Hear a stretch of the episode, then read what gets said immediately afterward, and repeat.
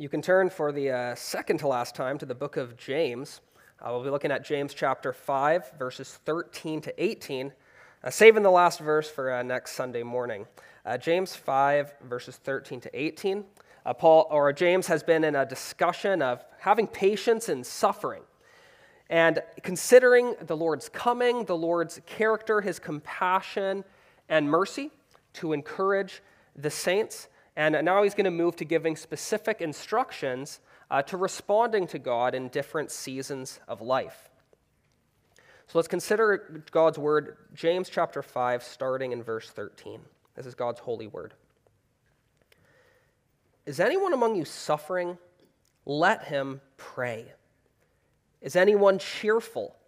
Let him sing praise. Is anyone among you sick? Let him call for the elders of the church and let them pray over him, anointing him with oil in the name of the Lord.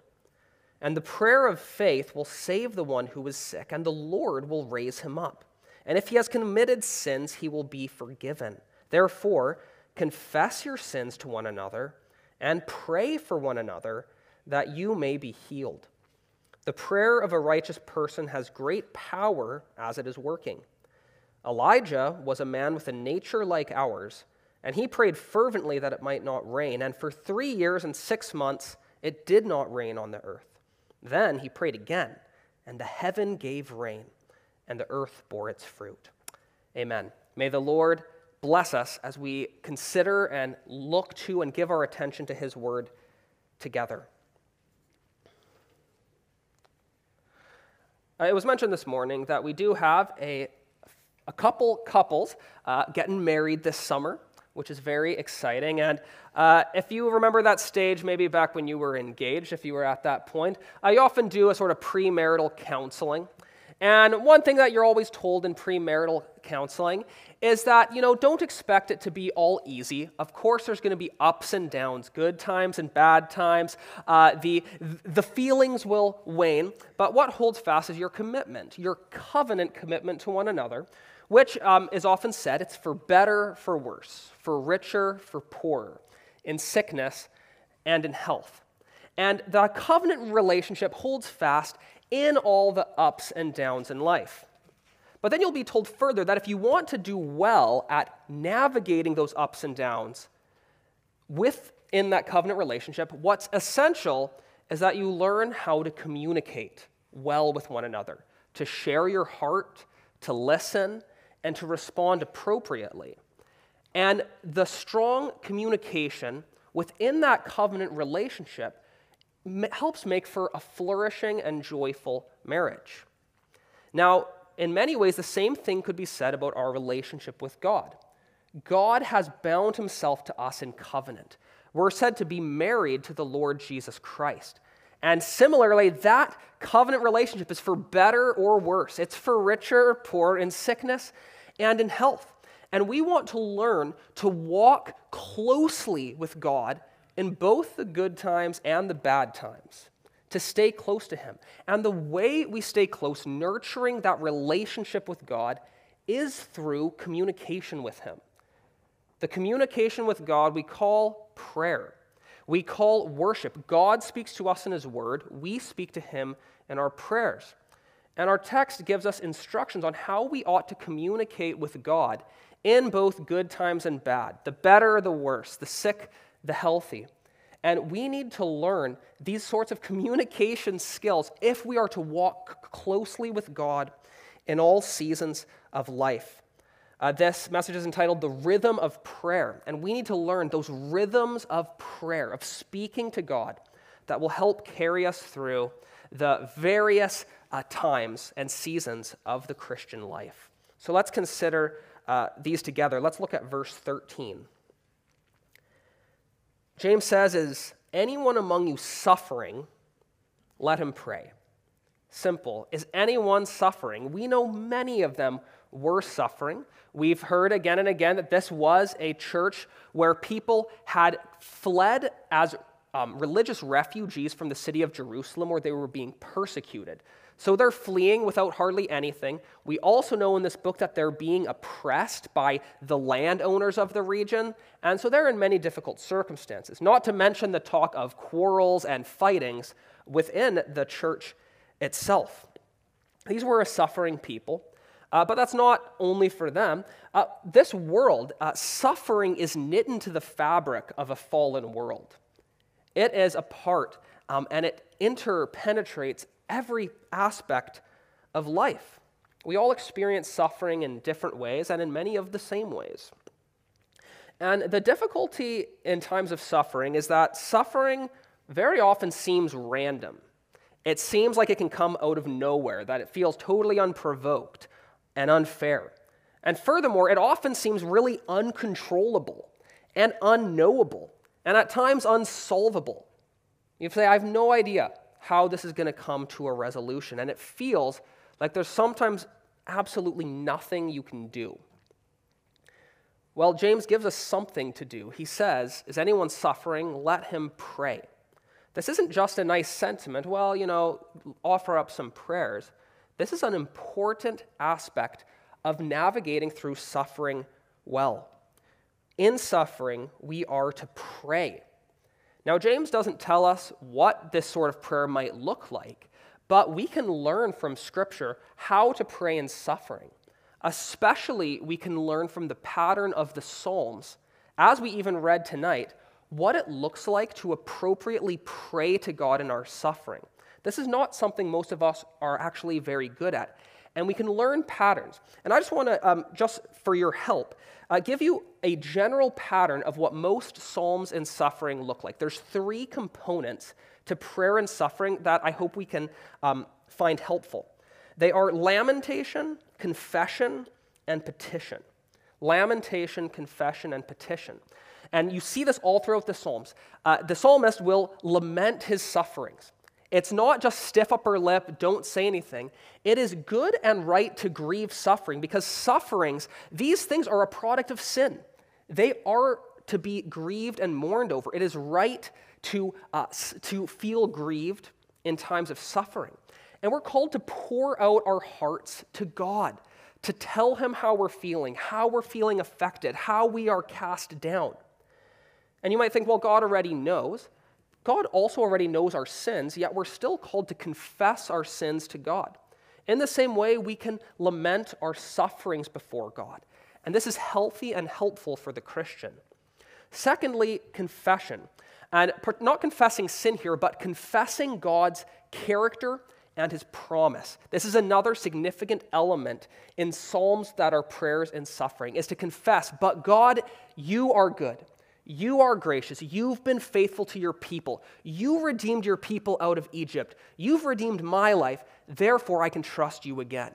To be confessing to God who He is and what He's done uh, steels our heart. It encourages us and grants us that necessary strength. So we lament our sufferings. We confess God's strong character and His promises. And thirdly, we petition God we, we request his help and strength. And petitioning God's help in suffering is more than just asking that the suffering would stop. Again, we can learn from the psalmists uh, the various ways we can ask for God's help. Um, I just looked at uh, Psalm 143, and there's about a, dove, a dozen specific requests David makes in Psalm 143. And I just want to tell them to you here are some things he is asking God's help for that we can learn from. He says, God, Hear my prayer. Don't enter into judgment with me. Answer me. Show me your face. Let me hear of your love. Help me to know which way to go. Deliver me. Teach me your will. Let your spirit lead me. Preserve my life. Bring my soul out of trouble uh, just a, a well rounded batch of requests spread out throughout that psalm. Because we don't just request the physical help, but we're also requesting God to help our souls, to strengthen our minds, to comfort us, to work in us in our sufferings. Lamentation, confession, and petition. And we're generally not skilled at processing our pain before God. It's not something we're adept at in our culture. And if we don't learn the skill of this sort of prayer and suffering, we either end up bottling it all up inside only to have it uh, pop out later, or we end up lashing out at others.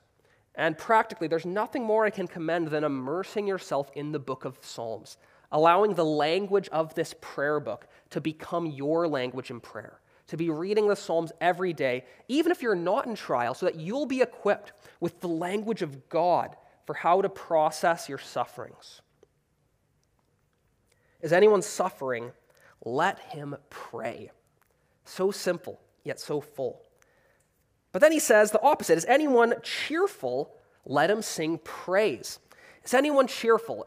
For better or worse. These are the good times. He says, let him sing praise. It's really just let him sing. Uh, let him psallo. You might recognize the word psalm there. Um, songs of praise and thanksgiving are implied. And really, it is just as necessary to praise God in the good times as it is to pray to God in the difficult times. Because both prayerlessness and suffering and praiselessness and joy lead us away from God, right? Consider this uh, someone who is suffering and doesn't process it with God ends up becoming um, embittered about how God has done them poorly. Uh, the prayerlessness and suffering can lead to a hard heartedness that turns away from God, saying, How has God forgotten me? I'll forget him. But praiselessness in the good leads to a, a, pride of, look at what my hands have accomplished and what I have made of myself. Look at all this good that I have done. And it leads also to a different kind of hard heartedness that forgets God and walks away from Him. Wasn't this the greater danger to the people of Israel who, whenever they had safety, rest from enemies, blessings, and abundance, they forgot God and wandered away from Him? That's why it's so important that we learn how to praise and thank God in the cheerful times, in the good times. We need to be people of praise. And like all people, we are called to give God praise for all that He's done for us. The common goodness He showed to us all in creation. Every time we taste good food, share a laugh, have good relationships with others, can enjoy the beauty of the created world, God deserves praise and thanks for that. Uh, you could argue that the worst sin of unbelievers, according to Romans 1, is not uh, their, their immorality or other things, but it says that though they experience God's goodness, they don't praise Him or give Him thanks. That is, they break the first commandment and don't acknowledge God as the giver of all good gifts. And for us as believers, we have a double duty to praise God because not only have we experienced His goodness in creation, but we've also experienced His goodness in redemption that He has pulled us out of the miry clay and set our feet on a rock. And so, to be people that both experience God's goodness every day, but at every moment are held in Christ, how could we then not be people of constant praise? And that's what we're called to in the book of Psalms. See, Psalm 33 1 says that praise befits the upright. It's so, so fitting, like a hand in a glove, that upright people are praising people and people that praise continually. Psalm 34 1, that David says, I will bless the Lord at all times. His praise shall continually be in my mouth. Psalm 145, 1 to 2. I will extol you, my God and King, and bless your name forever and ever. Every day I will bless you and praise your name forever and ever. Praise is so healthy for us, so healthy. Praise humbles us and depletes our egos. It connects us to the transcendent God and lifts our souls to a higher view of life where we're lost in God. Praise and thanks keeps us from becoming insular, conceited, entitled, crabby, discontented people. We need to be people of praise. And perhaps the best way to express our praise and thanks to God is in song. Is anyone cheerful? Let him sing. Music is a wonderful way to give God praise. And here's why music is so particularly, particularly fitting for praise it's because God deserves the praises of our whole self. He deserves the praises of our mind, but He also deserves the praises of our hearts.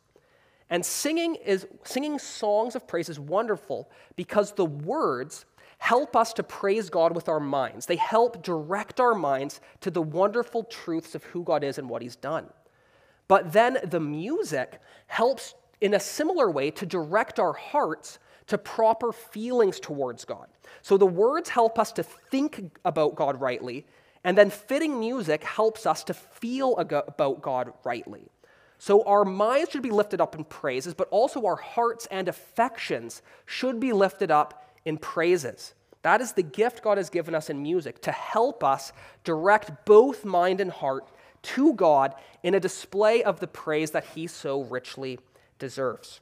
We're called to give wholehearted praise to God.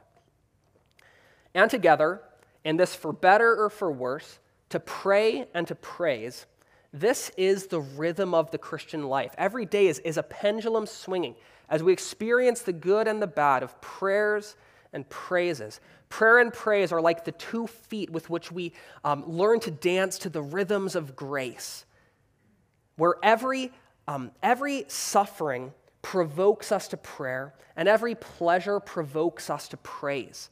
That's what it is to live the Christian life. And the most compelling Christians are the ones you see who have um, most naturally learned the skill of making prayer and praise just the fabric of their life. Where just they so naturally are led to prayer, they're so naturally led to praise. And that's a beautiful way to live, where every pain provokes prayer, every pleasure provokes praise. That's the dance of the Christian life, this rhythm of prayer. And it's something we want to be learning together. And James is instructing us, and he's spoken of praying and suffering generally, but he wants to zoom in now on a particular form of suffering, namely uh, the, the trials of physical illness. Right? This is a significant um, type of suffering we experience. And think of how much more so for the people of this day before modern medicine. Think of just in your own life, think of anything you've had solved by modern medicine. Anything from um, a filling, corrective lenses, antibiotics, knee surgery, all things that would have been totally unattainable back 2,000 years ago. Um, every ailment we would have would be something we would be living with if our body was not able to deal with it itself. Probably the vast majority of people in this congregation lived with some sort of significant um, uh, debilitation in their life. And so he fittingly addresses the sick. He says, Look at verse 14. Is anyone among you sick? Let him call for the elders of the church and let them pray over him, anointing him with oil in the name of the Lord. Now, this word for sick here, is anyone sick? It says, um, it means weak, really. And it's assume it's um, envisioning largely someone who's like a shut-in, someone who's too weak to even come to church, who needs to call the elders to themselves. But we can broaden it to people that are struggling with some sort of consistent illness. And um, he says to them to call for the elders of the church, these people who are sick. And sickness is a particularly difficult form of suffering. And even though we have modern medicine, we do still have um, untreatable pains undiagnosable illnesses, debilitating injuries. And these trials can be lonely as we battle our own mind, and the pain can become all consuming. Um, and James commends us to a particular action in this sort of physical suffering. He says to call for the elders of the church. So there's a double duty here there's a duty for the ill person and a duty for the elders. The duty for the person here who is ill is to call the elders of the church to come pray for them. This person is not to assume that everybody already knows what they deal with. They're not to presume that the elders will first reach out to them um, and to test them to see whether they've really uh, noticed them, what they're going through. It says, no, they are to call for the elders. Uh, and this takes humility. This takes vulnerability to put yourself in a position to say, hey, would you come and pray with me? Um, it's a fitting posture to be in, to be requesting the help of others in that way. Uh, we're not called to bear our suffering alone, but we're called to invite others in. The responsibility of the ill person is to make the call, to call the elders. Now, the responsibility of the elders here, it says, is to pray over him, anointing him with oil in the name of the Lord. So it says to pray over him. This might be alluding to someone who's in their sickbed and they are praying literally over them, or it may be referring to, to the laying on of hands, which is a symbol for prayer. They're to pray over him, anointing him with oil in the name of the Lord. And you probably think, you're like, oh, that's kind of weird. I don't know about this anointing with oil in the name of the Lord. What's that all about? Well, there's a, there's, there's a few views that have been talked about in time for that. Uh, some people have tried to say that perhaps this anointing with oil was uh, for medicinal purposes, right? It's sort of word and deed. Um, they're going to help out practically as well as spiritually. Uh, there's a lot of difficulties with that view. It doesn't fit the way these terms, um, anointing with oil, are used in Scripture. We don't see it being used in Scripture for medicinal purposes. Um, so, so, so, that seems unlikely. Um, the, the Roman Catholic view perhaps takes it too far the other way, and they turn this into a sacrament, uh, which they call a last rites or extreme unction, where they anoint people about to die with oil, um, hoping it'll cleanse their former sins. We see that that is going too far beyond the text. And perhaps a middle way is um, not that it's medicinal, not that it's sacramental, but that it's symbolic. I think there's a symbolic significance of the anointing with oil here. Now, we see anointing with oil uh, for people in the Old Testament who were commissioned to specific offices.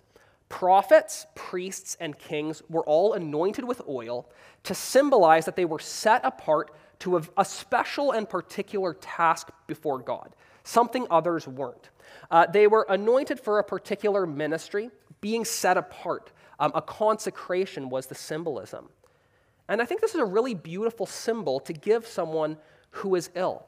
What it is, it is to set them apart um, as someone who we say is deserving of God's special help.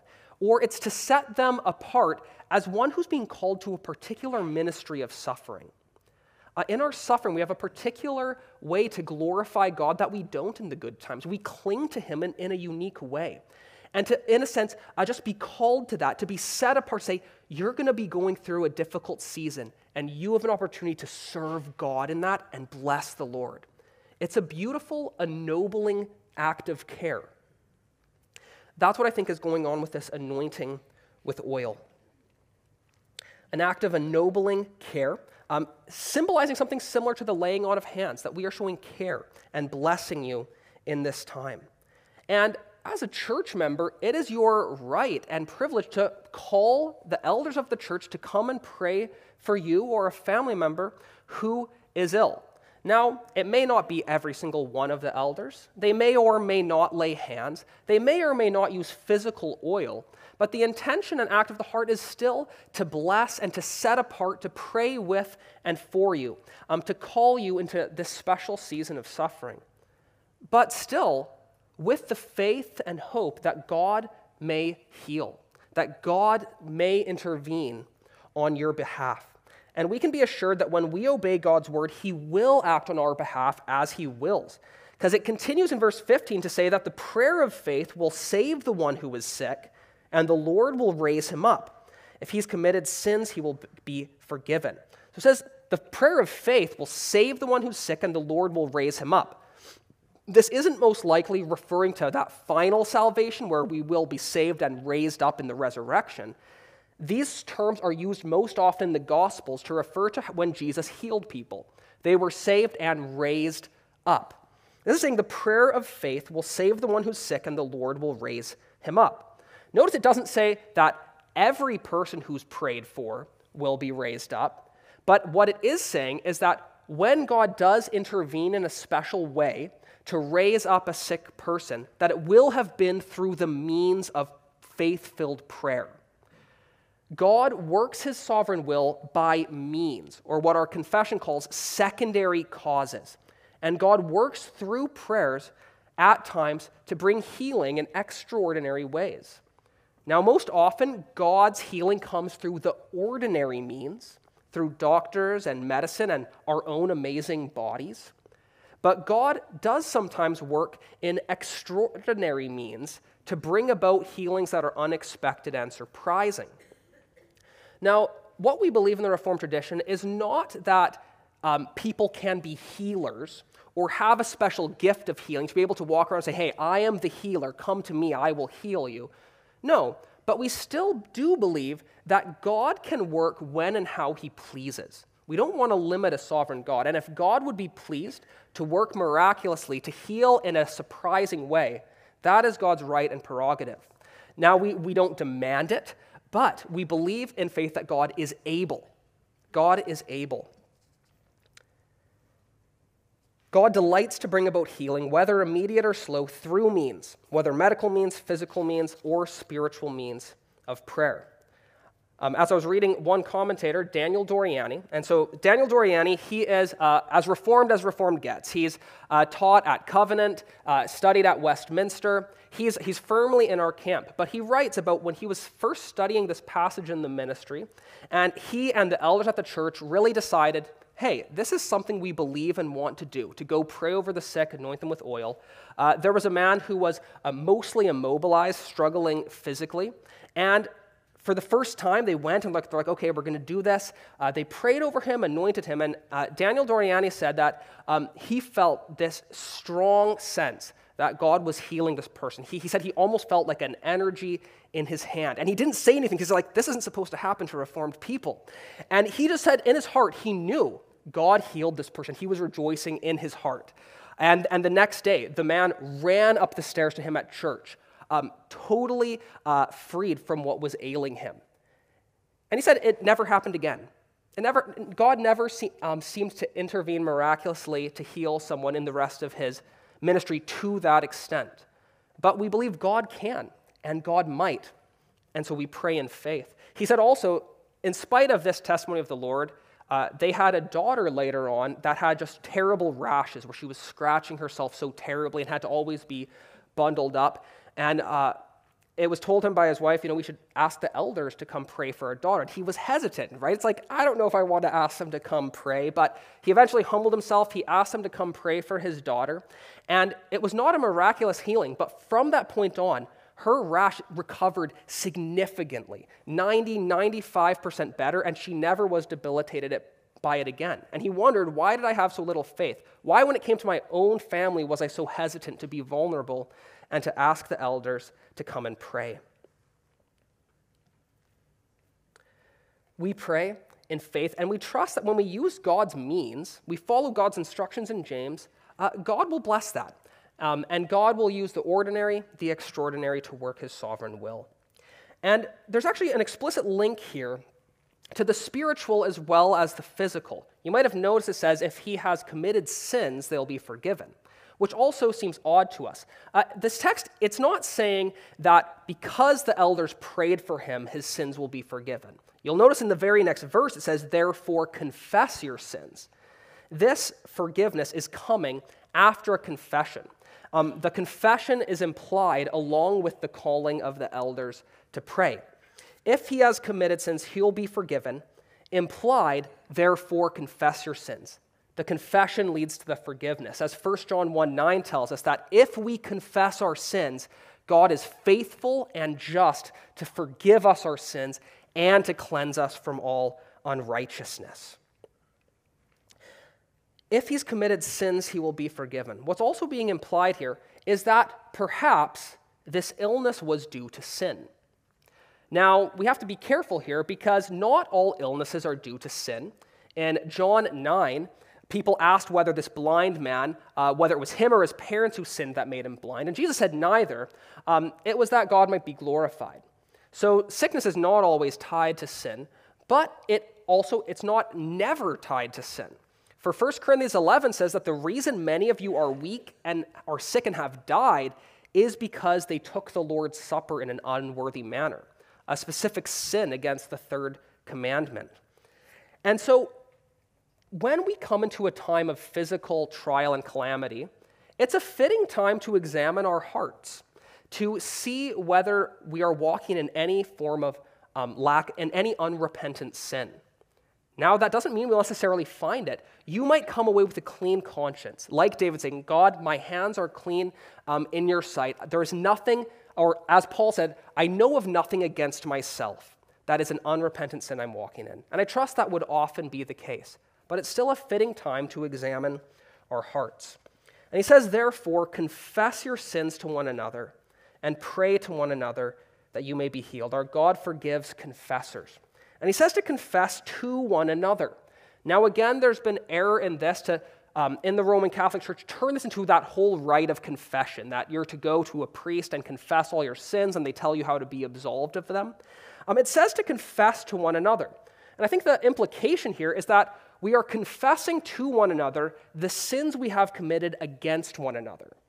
This letter is really concerned with um, arguments and divisions and tension in relationships, um, anger and slander against one another. And we ought to confess our sins uh, against one another to one another. We confess all our sins to God because all sins are against God, but we confess our sins particularly to the people we've sinned against, asking for their forgiveness. And it's interesting, too, that he says to confess to one another and pray for one another that you may be healed. This is really interesting. Um, imagine if we gained a new practice of when we confessed, apologized to someone, and asked them to forgive us, we also added, and would you pray for me? What a humble act. Uh, what an interesting thing to maybe try to implement in your families to say, hey, ask your siblings forgiveness and then ask them to pray for you. Um, this happens actually a number of times in Scripture. Job's friends are told um, to ask Job to pray for them. Um, Abimelech, when he has uh, been doing wrong things with Abraham's wife, he says, Ask Abraham to pray for you. Uh, so, to not only humble ourselves in asking for forgiveness, but also asking for prayers. Confess your sins to one another and pray for one another that you may be healed. Again, there might very well be a link between our sin and confession and relationships and our physical healing. Now, this is uh, a, a, difficult section of Scripture for many of us, but we do well to heed James' instructions and to seek to put into practice what he has told us. Um, to relate to God, to pray to God in the good times and the bad, in, in sickness and in health. And what unifies all these different stages of life together is this thought of prayer. It's all about going to God in prayer. It's not nice sentiments, but relational communication, calling on the power and presence of Almighty God. And he says in verse 16, we should have this faith because the prayer of a righteous person has great power and is working. That is, the prayer of a person who's been made righteous before God in Christ and who's living uprightly by the Spirit. Their prayers are powerful and effective. Because God works by prayer, it's one of the major means He uses. And prayer does change things because it is a God ordained means that God uses to work in the world. He says the prayer of a righteous person has great power as it is working. Prayer is powerful to work what? To work what we will? No. It's to work what God will. And when we trust that God is working powerfully in prayer, He may not be working doing the thing we exactly wanted. Often, God's greatest desire for us in our prayers is simply that we will know Him and walk closely with Him and be made more like Him. And that is a wonderful answer in all our prayers. Prayer is first and foremost about our relationship with God. And yet, our prayers can do more than we know. He says, Elijah, consider Elijah, that great prophet in verse 17. He was a man with a nature like ours and he prayed fervently that it might not rain. And for three years and six months it did not rain. Then he prayed again, and heaven gave rain, and the earth bore its fruit. Now, the point James is making is that Elijah wasn't some special angel or um, miraculous person, that, but that he was a guy with a nature like ours. He was a normal human, and God answered a mighty prayer from this normal human. Jesus said, If you have faith as small as a mustard seed, you can say to this mountain, Get up and jump into the ocean. Jump into Lake Michigan, if you will. Um, God can work powerfully through our prayers. And so we want to be careful to not think so little of God, to be so cautious in our prayers, to think, oh, that could never happen. God would never do that. God can work when and how He will because He's sovereign. And so let's pray big prayers and let's pray them fervently. We pray in these evening services often for the evangelization of the whole world, of the work of all the ministers of the gospel to be effectual. Those are big prayers that we can pray in faith. Prayer is not just for the pastors or really holy people, but for ordinary people like you and me. And how amazing is it that we can actually do this stuff? We can pray and really believe that God hears us and cares. Proverbs says that the prayer of the wicked is an abomination to God.